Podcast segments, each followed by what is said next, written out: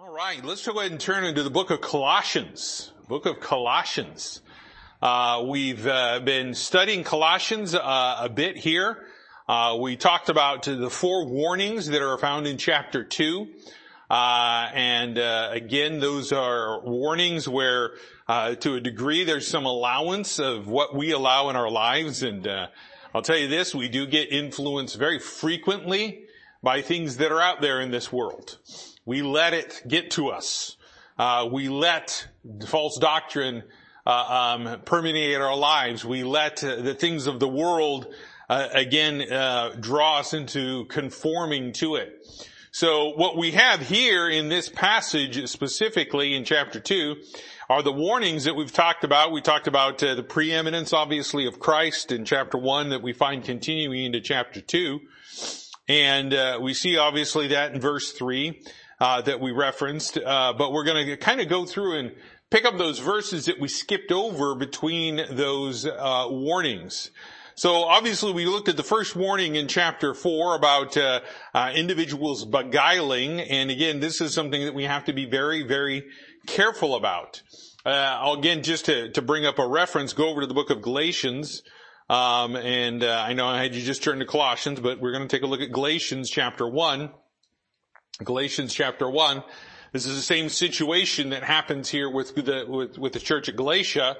And in that, uh, in that verse, uh, excuse me, in that chapter, in chapter, uh, 1, in verse 6, he says to them, I marvel that you're so soon removed from him that called you into the grace of Christ unto another gospel. It's, uh, it's something you have to be very careful of. Uh, you know, there are other gospels out there you got to be very careful about what's being taught. You got to be very careful about what people are uh, presenting as God, as Christ, because he says here in verse seven, which is not another. Basically, he's saying it's called a gospel, but it is something far from it. It is not the gospel of Jesus Christ. It is man's quote unquote gospel. It is man's teaching. It is generally based in humanism and uh, is generally based in a puffing up of oneself. And it, it's, uh, it's again, it's a dangerous thing. But here he says, which is not another, but there be some that trouble you and would pervert the gospel of Christ. Would pervert the gospel of Christ. There are people out there today that pervert the gospel of Christ. There are people that walk around and if you will, they come about in some sort of universalist type mentality saying, well, it doesn't matter whether you believe in Jesus Christ, Allah, Buddha, or whatever. Uh, we're all going to get to heaven one way or another. No, we're not. Uh, the Bible makes that pretty clear that there's a lake of fire and there's people going to go in there. There is a hell and people go there.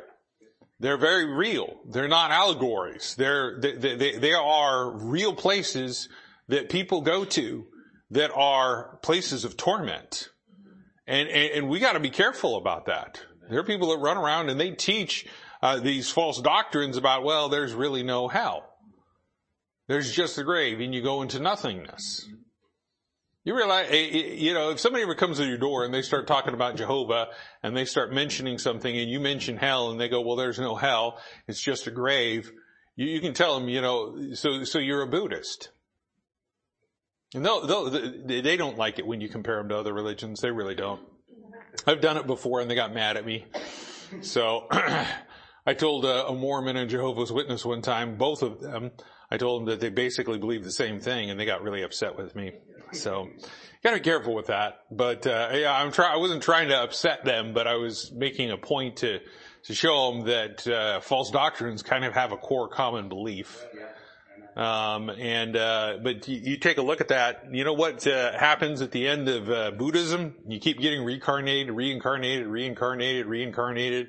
You know, go from a fly to a snail to whatever to you know a human being and another person and all those weird things that they put out there. I'll tell you this: one of the key things to kind of keep uh, you know an eye on is when they start te- you know um, teaching that uh, you know you become something else Uh, you, you, you, if you will, are transformed by your own power and what you do. You know, that's not, that's not the transformation work of Jesus Christ. That's something else. But I'll, I'll say this. They, they believe that you reach a state called nirvana. And what nirvana is? basically you become one with the universe and you become nothing. You just go into nothingness. You reincarnate into poof, oblivion. And your, your, your particles are distributed throughout the universe. I'm like, what in the world? There's no hope. There's no hope. But, you know, here, you know, these people, they would pervert the, the gospel of Jesus Christ. Somebody that is trusting in themselves and believes Buddhism is not going to see eternal life. It's only by the grace of God, it's only through the finished work of Jesus Christ that we have eternal life. First John makes that pretty clear that we can know that. But we find here in verse 8, he says, But though we or an angel from heaven preach any other gospel unto you than that which we have preached unto you, let him be accursed. As we said before, so I say now again, if any man preach another gospel unto you than ye have received, let him be accursed. Now this is something we, we have to be very clear on. This is what he's talking about over here. He says, don't let anybody beguile you. Don't let anybody try to deceive you. You gotta be careful. The church at Galatia, they got deceived. They got deceived. And over in, in, in chapter, uh, chapter 3 in verse 1, he says, O foolish Galatians, who hath bewitched you that you should not obey the truth? before whose eyes Jesus Christ hath been evidently set before you, crucified among you. He, he's making it clear here. He's saying, you know, you, you were, you were taught something. You received it. You received the truth. Why are you believing a lie now? Why is something else coming in there? And the main reason is, is because we let it. We let it. And it's a sad state because, I mean, you know, you, you've got, you know, Jesus knocking on the door. Nobody wants to let him in. But hey, somebody else offer, you know, knocks on the door and hey, have you read the Watchtower? Have you heard about this other gospel of Jesus Christ called the Book of Mormon or, or whatever it may be?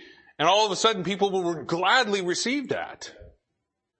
Now those are extremes, but I will tell you this, there are things that, that, like with the church at Galatia and what he's warning here at Colossae, he's saying be careful because those little things are the stuff that damage. As it says, it's the little foxes that damage the vines. It's gonna hurt the growth. It's gonna cause problems in your Christian life. Your, your, your, your tree's gonna wither up. There's gonna be unfruitfulness. It's not going to be done for the glory of God. And I and that's the key thing that we have to begin to realize. Everything that we do that is going to be fruit of the Spirit is done for the glory of Jesus Christ. If you do it for yourself, it is not a work that will last. That's wood, hay, and stubble. It will burn, burn, and burn. Only the stuff that is done for Christ is going to be the stuff that remains the gold, the silver, the precious stones. The stuff that is not affected or is purified in the fire. So we have to be very careful about this. But as we kind of continue on here back over in Colossians chapter 2, in verse 5, he mentions this and he says, For though I be absent in the flesh, yet am I with you in the spirit. This is an important thing. Because again, he starts talking about being unified together in one spirit as we see in the book of Ephesians. In Ephesians chapter 4, there's one spirit, there's one body. We're all in that body. Are not multiple bodies of Christ, there is one body of Christ. We are all in it together. Whether it's a believer that is in Africa or Asia or Europe or here in the United States of America, we are in the body of Christ. And he makes that clear here because why? He was not a member of this church. He had not visited this church. He did not start this church. And he says, I'm there with you in the Spirit. In the Spirit.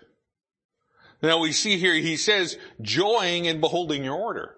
Now, this is an important thing that we see. Why? Because the Spirit brings joy that's part of the fruit of the Spirit, right? There's love and then there's joy and there's peace and then long, I mean, we go through that list. But we see that joy is a product of the Holy Spirit working in somebody's life. So when he's talking about this here, he's saying he's joying because of what he sees. Now, this is an important part because when we look at this phrase here, he says, "Yet I am, uh, uh, I am with you in the Spirit, joying and beholding your order and the steadfastness of your faith in Christ." When somebody looks at your Christian life, when somebody looks at what you're doing, are they joying in what you are doing for Jesus Christ? Your witness should be a joy to other believers. If it's not, you gotta double check it. You got a problem. Because if you're a stumbling block and you're grieving people and you're causing problems and you're a troublemaker, then you have to double check what's going on in your heart. Something has affected it. Something has caused it to go awry. You are not on the path that Christ has laid forth for us. So what we find here is he says very clearly, he's joying in, in, in beholding what they're doing. He's taking a look at this going, oh, praise God, I, I, I see some growth, I see some fruit, I see some work.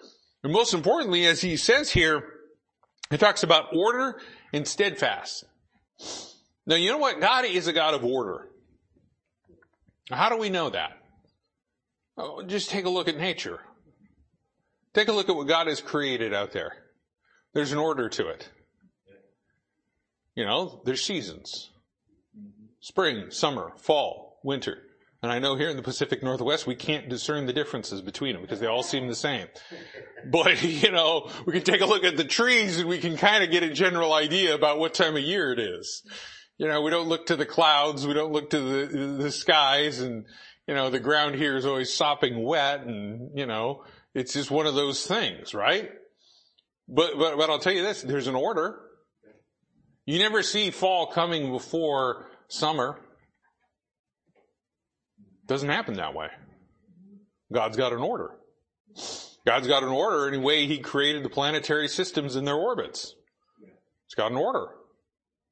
It's got an order in the way that the stars uh, move in their paths in the sky that He talks about in Scripture. Right? There's an order to it. You can generally know approximately where the Big Dipper is always going to be. You can track it as it moves across the sky. You, you, you can do those things. You, uh, I mean, there's, there's, so many things. Laws of, uh, uh, of physics. There's order behind it. The law of thermodynamics.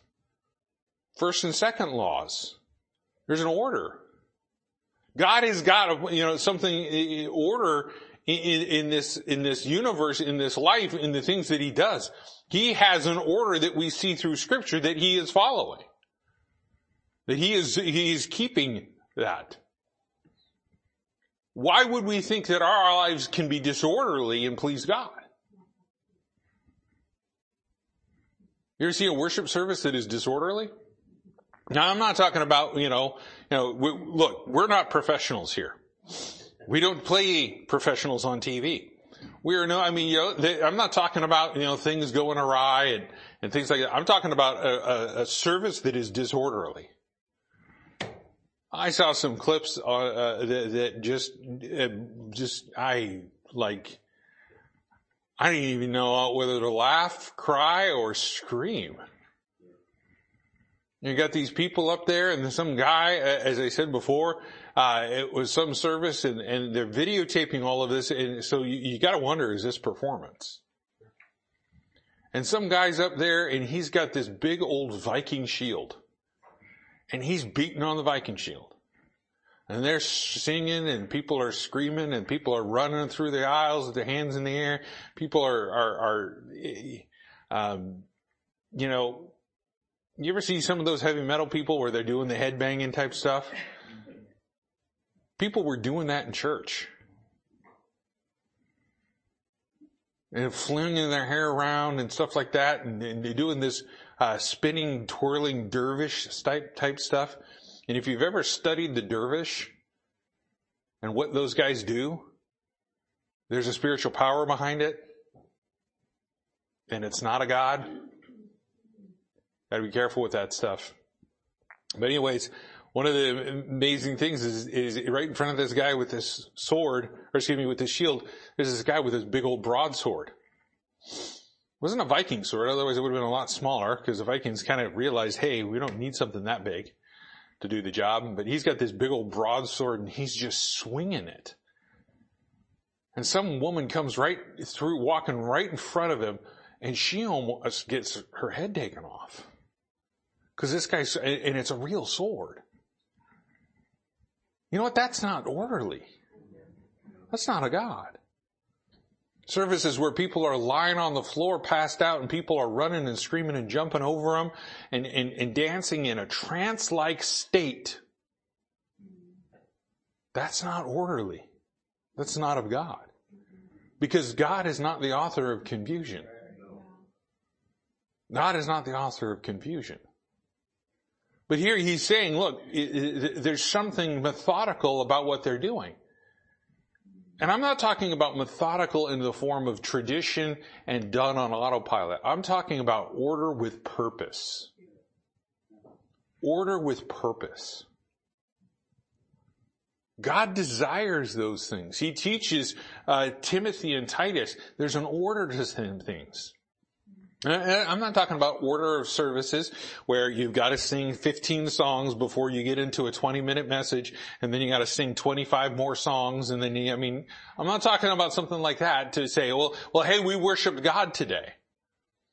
It doesn't have to be that, you know, every single time you got to have, you know, this and this and this and this and this and this and this, and it's got to be done this way. I'm talking, I'm not talking about the orders of man. I'm talking about godly order the way God wants to be worshiped. This is what he's seeing. He's seeing order in their life in such a way that they have this, if you will, testimony about Christ. Because he talks about that here, and very specifically, he says the steadfastness of your faith in Christ. The steadfastness of your faith in Christ. Now we know that faith has to be demonstrated.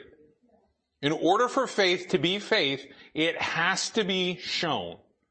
Because it says that now faith is the substance, something that if you will is tangible, and is evidence. Again, something that can be presented and demonstrated. In a court of law, you have to have evidence to prove your case. You can't just walk in and say, well, he looked at me funny and that caused me to wreck my car. It's like, well, did anybody see that look? What did, what did he do with that look? You know, how, how I mean, you, have got to have evidence that, that somehow, some way, you had damage. You had damage. Uh, I give you an example. You know, there's a lot of, of, uh, of uh, stuff going on right now in the state of Washington because a bunch of um, uh, if you will, gun control legislation got passed. Uh, if you didn't know, uh, basically you're going to have to get a permit to purchase any type of firearm here in the state of Washington. Um, and uh, if not, there's felony charges, and they'll prosecute those, but they won't prosecute the guy that's distributing fentanyl. So, okay, well, whatever. Uh, but you know, you, you've got that. Um, you, you, you, you can't have certain kinds of guns because they look mean. Um, you know, things of that nature. You can't have more than how many ever rounds they want to put in there and say that they're limiting them and so on and so forth. And they've got all of these things that they put in. So people are, are, are saying, well, we need to sue the government because it's against the Washington and U.S. Constitution. But the problem is, is you cannot sue until harm and damage has been done. You can't sue because you just don't like the law. You have to show damage. So somebody has to apply for a permit and show that, that because they were denied a permit in a prompt and timely manner, that it caused damage. In order to challenge that law in court. Evidence, right? And I say all of that to say this, that your faith should be evidence that you are a Christian. It should be shown and demonstrated. It shouldn't be kept in the closet.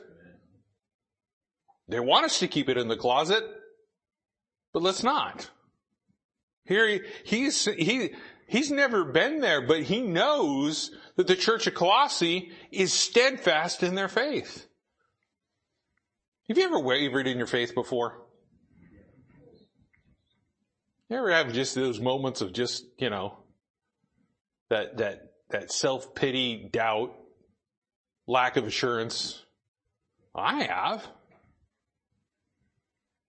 I mean, that, that, that thought process, man, that devilish thought, it'll hit you just out of the middle of nowhere. You're having a good week, you're praising God, and then bam, all of a sudden it's like, really? Do you really think that God's going to help you? You're like, well, I don't know. Yeah, come on. Faith, right?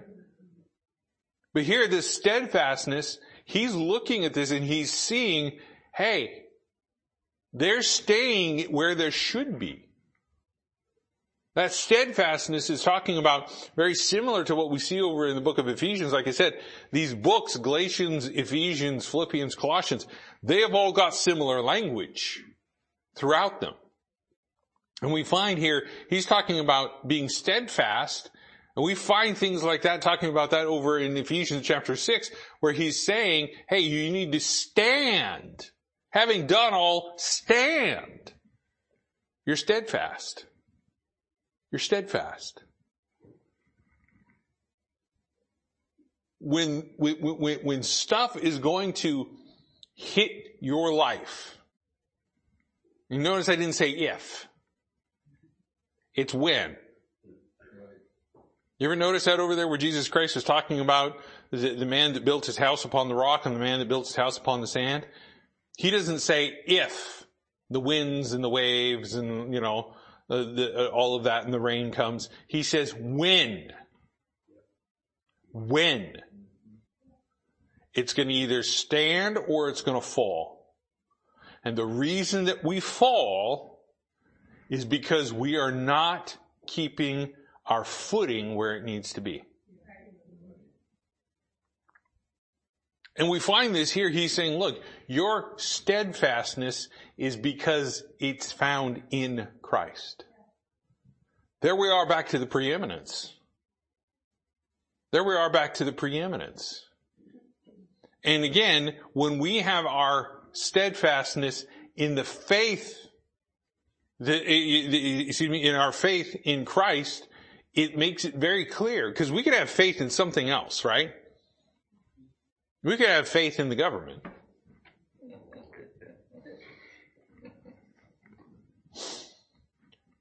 Again, you know, just from a historical perspective, uh, how many of you ever read, and, and, I almost call it a preamble, but it's not really, uh, but I use that phrase to the, the Bill of Rights? When there was more than just the few that were initially proposed. There was a bunch of other ones, and then I mean, the Second Amendment wasn't even actually the Second Amendment. I think it was number four at one point in time. And then they went through and revised and they did stuff. But do you know what? Anybody ever read the letter of the proposal of those Bill of Rights? Anybody at all? You should read it. It's hard to find, by the way. It's really hard to find. And I'll tell you this, you know, when it was penned, it said the reason that these Bill of Rights were put in there was so that the, that the individuals, the people would have greater confidence in the government. Greater confidence in the government. What? That the government was going to come after them. That the government was going to be set up for their benefit to help them. That's individual confidence. That's not state rights. That's not government oversight and overwatch and, and oppression. But what we find here is we find that, that, that people will put their faith in the government. They'll put their faith in laws. Oh, we created these laws. That's going to reduce crime. How does that reduce crime? You have to enforce it. But if you don't have money for a police department because you defunded it, you're not allowing them to do their job There's a lack of faith. I don't have faith that the government's going to do the right thing. I think they're going to do what's in their best interest. And sometimes it might be a, a lobbyist's best interest. So there, there, there's issues with faith. But I want you to notice that their faith wasn't in the faith of men, wasn't in themselves, it wasn't in tradition. That their steadfastness and the order was because it was found in Christ. We're going back to that preeminence. It's found in Christ. If your faith is in something else other than in Christ, you will fall. You will fall.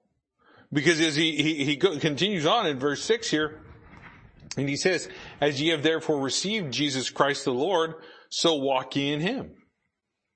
He then begins to explain, he says, now look, here's what's going to happen. You received Jesus Christ.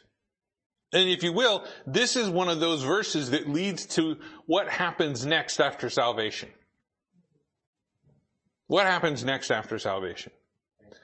A lot of times people, and this happens so frequently, they, they, will be shown the passages of scripture. They come under conviction. They are, you know, they turn to Christ and they call out and they say, I need you as my savior. And they, they receive that truth. Okay. They receive that truth. And then nobody follows up. Nothing happens. They're an infant. They're a newborn. They're a babe. Well, what are we supposed to do? We're supposed to grow in Christ. God makes that very clear. We are to grow in Christ. He says that over and over and over again in scripture. Paul repeats this. And what we need to do is we need to grow in Him and bear fruit as Christ has talked about. So in order to do that, we have to do a, we have to what? We have to walk. We have to walk. Just like the blind man. When he, when he was healed, the first thing he saw is he saw men as God sees men. As trees. As trees. And there they are walking, right? Now think about this for a second. You ever see a tree walk? You ever see those weird moving rocks that they always talk about? They kind of have their, their self-propelled rocks and they move and they make little paths in the sand and stuff like that. Bizarre things, bizarre little things. Uh, but, but that being said, uh, I, I, will, I will tell you this. Um, we, we don't see trees, you know, picking up their roots and deciding to walk and move to some other place. They're planted. But with God, He sees these trees walking. He sees trees walking. But at the same time, they're also rooted. And they're rooted where? In Jesus Christ. So what we find here is we find that he says, I want you to walk. He says, I want you to walk in him. I don't want you to walk in your own power. I don't want you to walk in a path that is uh, uh, led by some other man. I don't want you to walk in a path that is is one of sin. I want you to walk in a path that is Christ Jesus the Lord. And we, we really truly have to, to do that with a purpose. We have to do that with a purpose. And he says, I want you to walk. I mean, it's an interesting thing. Sometimes we would think it to be a bit of a contradiction because he's talking about steadfastness. He talks about standing in the Lord, but he also talks about walking, which is why we see the progression of the blessed man over in Psalm chapter 1 verse 1. Walking, standing, and sitting. And that's the exact same positions that we find in the book of Ephesians. We find sitting, walking, and standing in the book of Ephesians. We're seated with him in heavenly places. We're to walk circumspectly and we're to stand to fight. Not in the counsel of the ungodly or in the way of sinners or in the seat of the scornful. We are walking in Christ. And this is what he desires. And the reason that he's mentioning this is because again, this is going to be combating that, that, that, that, that, uh, that warning that he's talking about, about being beguiled. If you are not walking in Jesus Christ and your steadfastness and order is not found in Christ, you will be duped. You will be deceived. You will be led astray. You will fall. And this is what we need to begin to understand as he's talking about this here. Uh, turn over to the book of, um, uh, let's go over to the book of Exodus.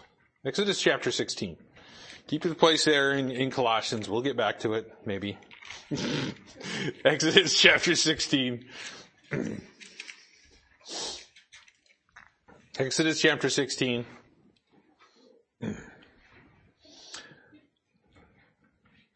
Take a look at verse 4. Exodus chapter 16 verse 4. Then said the Lord unto Moses, Behold, I will rain bread from heaven for you, and the people shall go out and gather a certain rate every day, that I may prove them whether they will walk in my law or no.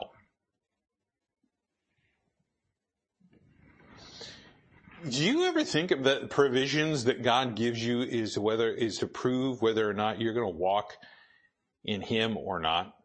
Yeah. Have you been blessed? We have been blessed above measure. We, we, we live in the United States of America, and let's just face it, we're pretty well blessed. If you had a car that brought you here, and you didn't have to walk and hoof it, get up at 5 a.m. in the morning and, and, and, and walk all the way over here, you need to praise God for that.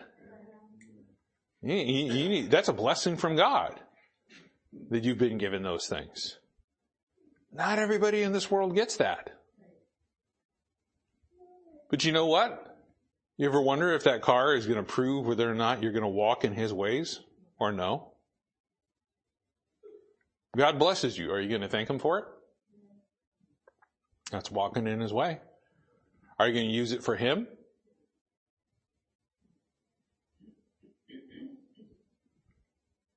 Just really quickly, how many people in here do not have a cell phone? I mean, obviously, accepting any, you know, children here. Anybody in here do not have a cell phone? I'm not talking about having a cell phone that you purposefully avoid, that you never answer. Everybody look at dad. Trust me, there was some of that going on when I was in the hospital. The phone would ring, the thing would buzz. I'd be like, I am not even looking at that. I'm going to lay here and just, you know, just ignore that for a while. it is. It's, it's, it's very restful. I will tell you that. But, you know, I, I will tell you, these, these little devices that we have in our pockets, you know, they drive us crazy sometimes. You know how blessed we are to have something like that? Do you use it for the Lord?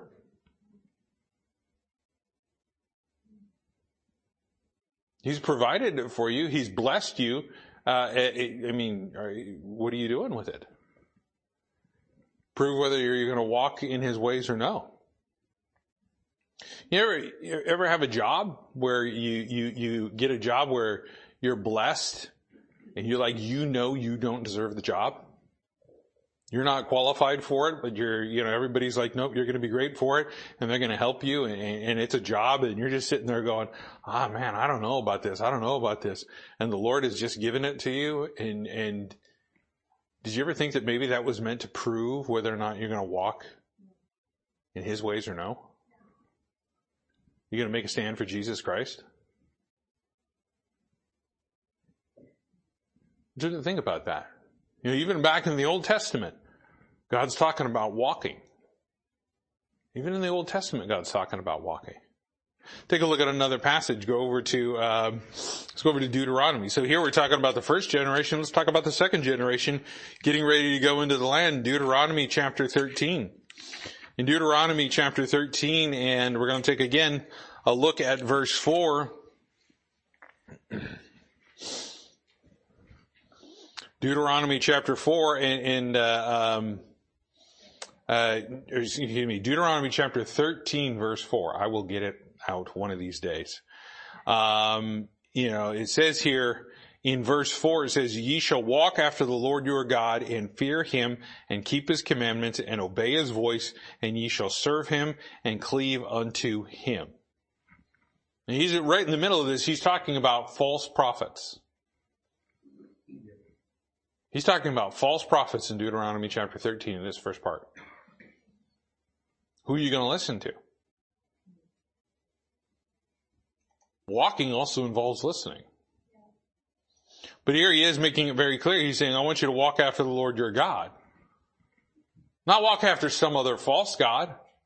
Baal, Molech, Himnon, whatever, Ashtaroth, all those false gods that we see in scripture. In this day and age, we've got all sorts of things, career, money, spouse, family, all those things. Those are all gods that are false gods if they're put before Jesus Christ. God's blessed you with them, but he may use that to prove whether or not you're going to walk in his ways or not. What are you going to love more? God gives you all these things. Are you going to love him more than the blessings that God gives you?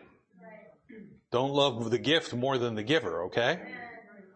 But what we find here is he says, look, are you going to walk after me? He says, this is what you're supposed to do. I want you to walk after me. And he describes how this is going to be done. Fear him, keep his commandments, obey his voice, serve him, cleave unto him. Mm-hmm. That's a relationship. That's a relationship. You know how it's to know it's a relationship? Because what do you find over there when, when, when God creates woman and gives her to Adam and says this, you know, he says this is bone of my bones and flesh of my flesh. And he says that, that he's going to what? Cleave. A relationship. Relationship. Your relationship with Jesus Christ should be closer than the relationship with your spouse. You should cleave unto Him. These are, these are things that we clearly see what this Christian walk is about. And this is what he says. He says, I want you to walk in him. You received Christ Jesus the Lord. I want you to walk in him. Here's how I want you to walk. Here's how I want you to walk. Take a look at another passage. Let's go over to Psalm 119. Psalm chapter 119. Here we are in Psalm 119 talking about the Word of God in verse 45. Psalm chapter 119 verse 45. I love this passage. It says, I will walk at liberty. A lot of people will stop right there. They'll stop right there. Why is that? Because they want liberty. Liberty and justice for all, right? We want liberty. I have liberty. I got my rights, right? Take a look at that. What does he say there? He says, I will walk at liberty for I seek thy precepts. You cannot have liberty without the word of God. I will say that again. You cannot have liberty without the word of God. You can try to reform the government. I don't care how you try to reform the government. You will not reform the government unless the word of God is present, guiding and directing it. That's why every government of man fails. Every government, I will say it again, every government of man is a failure. Why? Because unless the Word of God is dictating and leading and guiding and directing in such a way that it is preeminent throughout all of government, it will fall. The Roman Empire fell. The Greek Empire fell. Medo-Persian Empire fell. Babylon fell. They all fall. Why is that? Because they disregard God and they disregard His Word and they believe something else. Everybody says, well, we need separation of church and state. Uh, first and foremost, people have no idea what the Establishment Clause, I even hate using that word, uh, is about. They, they, they, they clearly can't read, in, in my opinion, but, but the end result is it was never meant to keep God out of government. Right. It was never meant to be that. And in this day and age, nobody, the world, I should say, does not want God brought to the front. Why is that? Because they know what that will do. They do not like to retain God in their knowledge. Romans chapter 1. They do not like to retain God in their knowledge. Why? Because the knowledge of God brings conviction.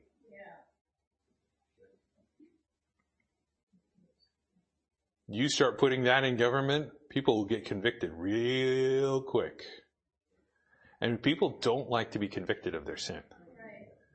You ever, do, do, do, do you ever have somebody walk up to you and just flat out tell you, you are so wrong that you can't be any more wronger if you were wrong? I know that that's a horrible statement and it's just grammatically awful. But clearly, if you ever had somebody just say, you are so dead wrong, what's the first thing we do? I am not. Whether we say it in our heart or we say it out loud, we deny it. Why? Because you just insulted me. You just pointed something out that I don't like. Well, why? Why do we respond that way? Because we don't like to be told that we did something bad. We don't like to be told we did something sinful. But I'll tell you this, we need that if we're ever going to try to walk in liberty. Because Christ is what makes us free. It's the truth. He calls himself truth. So the truth makes you free, right? And he also goes on further. Here we are talking about the Word of God. And what do we talk about over there? About the liberty that we have in Jesus Christ? Not liberty to sin, but we have liberty. We shouldn't get caught up again with the yoke of bondage. We walk in this. This is what we walk in. We walk in that pathway. So if we're going to walk in liberty, then we need to make sure that we're clearly, clearly, as he says here, uh, uh, uh, seeking the precepts of God. Again, precept, we're talking about something that is set in advance, something that is laid down beforehand, that this is where I want you to be. It's not a response type law where you sin and there's a punitive action. We're talking about something, this is how you are going to do this. It's set beforehand. It's set beforehand. Take a look at one last verse here. Uh, uh, you know, um, just go back over to the book of Colossians. So we skip that verse.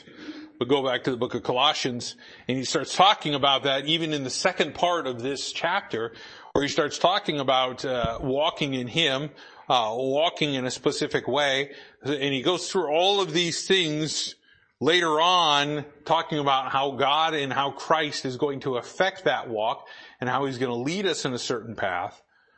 But here we see in verse uh, verse seven here, as he's ta- moving on a little bit forward uh, forward through this, uh, he says very clearly, "Rooted and built up in Him, established in the faith, as ye have been taught, abounding therein with thanksgiving." Now there is a ton of stuff to talk about with this verse. Uh, this is what we call a double illustration uh, because he talks about being rooted and built. So two things that God talks about when it comes to the Christian life is he talks about us as a building and he talks about us as trees. So when we talk about roots, we're talking about husbandry.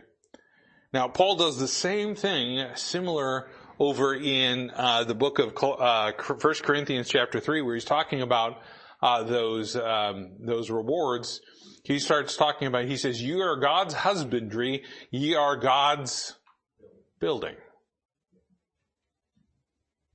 So again, you know, he's using these things as, as a typology for us to get us to understand, okay? So when he starts talking about a building, he starts talking about how we're supposed to be that temple because he goes a little bit further in chapter six and he starts talking about, you know, you're not your own, you're bought with a price. And he talks about in the, you know, in the same book, he says you are a temple, right, of the Holy Ghost. Okay. Now the temple and I, have mentioned this before and I'll mention it again, the temple was never meant to be unfurnished. The temple was meant to be furnished, right? There was an altar, there was an altar of incense, there was a laver, there was table, there was candlesticks, there was a, there was a, a, an ark in there, there was all of those things, right? Those are all things that, if you will, in a spiritual sense and typology, that we're supposed to be uh, possess. As he talks to Timothy over there, and he says that the, that the Word of God is is you know supposed to do this for us, thoroughly furnished unto good works. So in order to do that, you got to have the furnishings. So you got to make sure what's inside that temple is supposed to be what God wants. Nehemiah got upset when he found that there was somebody living in the temple. I love that passage. Grabs the guy out and drags him out of there. Drags him out of there. So just remember, there's always that option. You can be drug out of church by your head. No. no, no, I'm not going to do that. I'm not, gonna, I'm not going down for assault. All right, we're not doing that. I'm not going to go in there and say, "But look, at Nehemiah says this judge." but, but you take a look. I mean, he got upset, rightfully so. Right. Rightfully so. We should get upset when there's something else that shows up in the temple. Remember when there was that, uh, you know, that other altar that somebody saw, oh, hey, that altar looks cool. They saw over in Damascus and he had a copy built right next to the other altar. The altar of God. Yeah, that didn't go over well.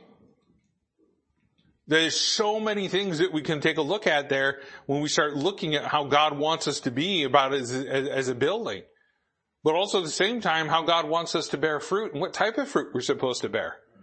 Because that will dictate what's in our heart. Corrupt fruit or good fruit. There's some, there's some Christians that produce some nasty looking fruit. There's, I mean, you, you, you, man, what is it around here in the Pacific Northwest? You go to some of these places and you try to get a piece of fruit and you get a piece of fruit and, and, and you come from the grocery store and you put it on the counter and two hours later the thing's gone bad. There's just some places like there are places that we will not get produce from. And there's some places that we'll get produce from. Because we know that it's gonna do that. And then there's some people that just like, I'm not going to any store to get produce, I'm gonna grow it in my backyard. They got their own personal banana trees and coconut trees and stuff like that in the backyard, right? But you know, again, what we, we, we begin to see is we're supposed to bear a certain type of fruit. Is it going to be fruit that is beneficial? Is it going to be fruit that's good? You know, not all fruit is good. There are certain berries you ought not eat because they will make you sick or kill you. They're poison. There's poison. So we have to be careful about it.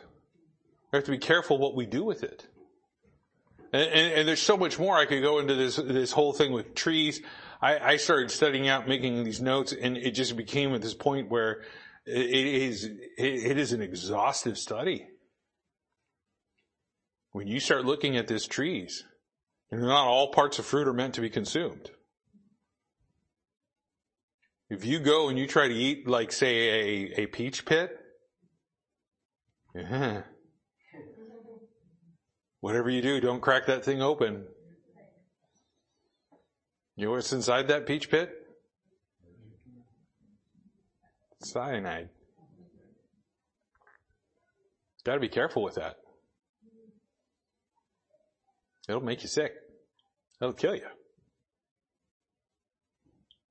Certain things, lemon seeds, don't grind them up. They'll make you sick.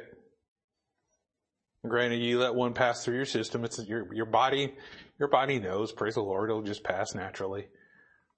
But, you know, you start grinding it up, start doing those, people were like all about those seeds. There's certain seeds you can eat, not every seed. Right. Not every seed. I know people go back and they start talking about, well, go back to Genesis. Yeah, right. Okay. Curse of the earth. Let's just bring that up. You're like, well, you know, he talked about every herb. Yeah, he didn't mean for you to smoke it. Okay? so again, we've got to be, you know, very, very specific about what the Lord says. But I, I, I will tell you, we begin to see those things, but, uh, you know, related to trees, but here he is saying rooted. And the key thing is rooted. What are we being rooted in? And what are we building, what are we building upon? And it's Christ. Again, we're going back to the theme uh, where he's talking about the preeminence of Christ. What is our foundation? What is it that we are growing in? What type of environment? What type of dirt? Where is this? And he talks about this, and he's talking about uh, this with the, the, these illustrations, this double illustration, and there's so many passages. I want us to turn to one, and then we'll, we'll, we'll stop there, but we'll move on next week. But turn to Ephesians real quick. Ephesians chapter 3.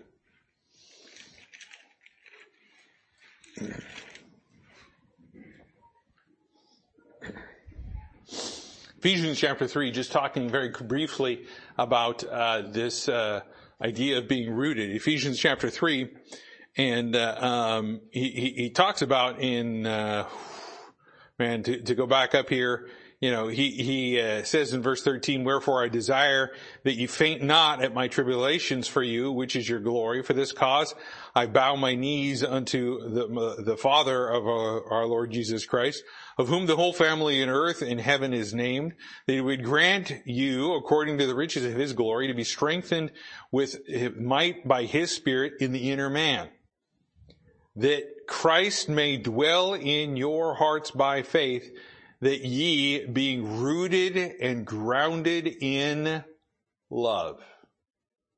Now, this is important. What is love? God Let's go over to the book of First John. I mean, you think about it. It says God is love. You're not going to find any greater love than God. Ever in this life. Rooted and grounded in love. But God commendeth his love toward us, and that while we were yet sinners, Christ died for us. For God so loved the world that he gave his only begotten Son.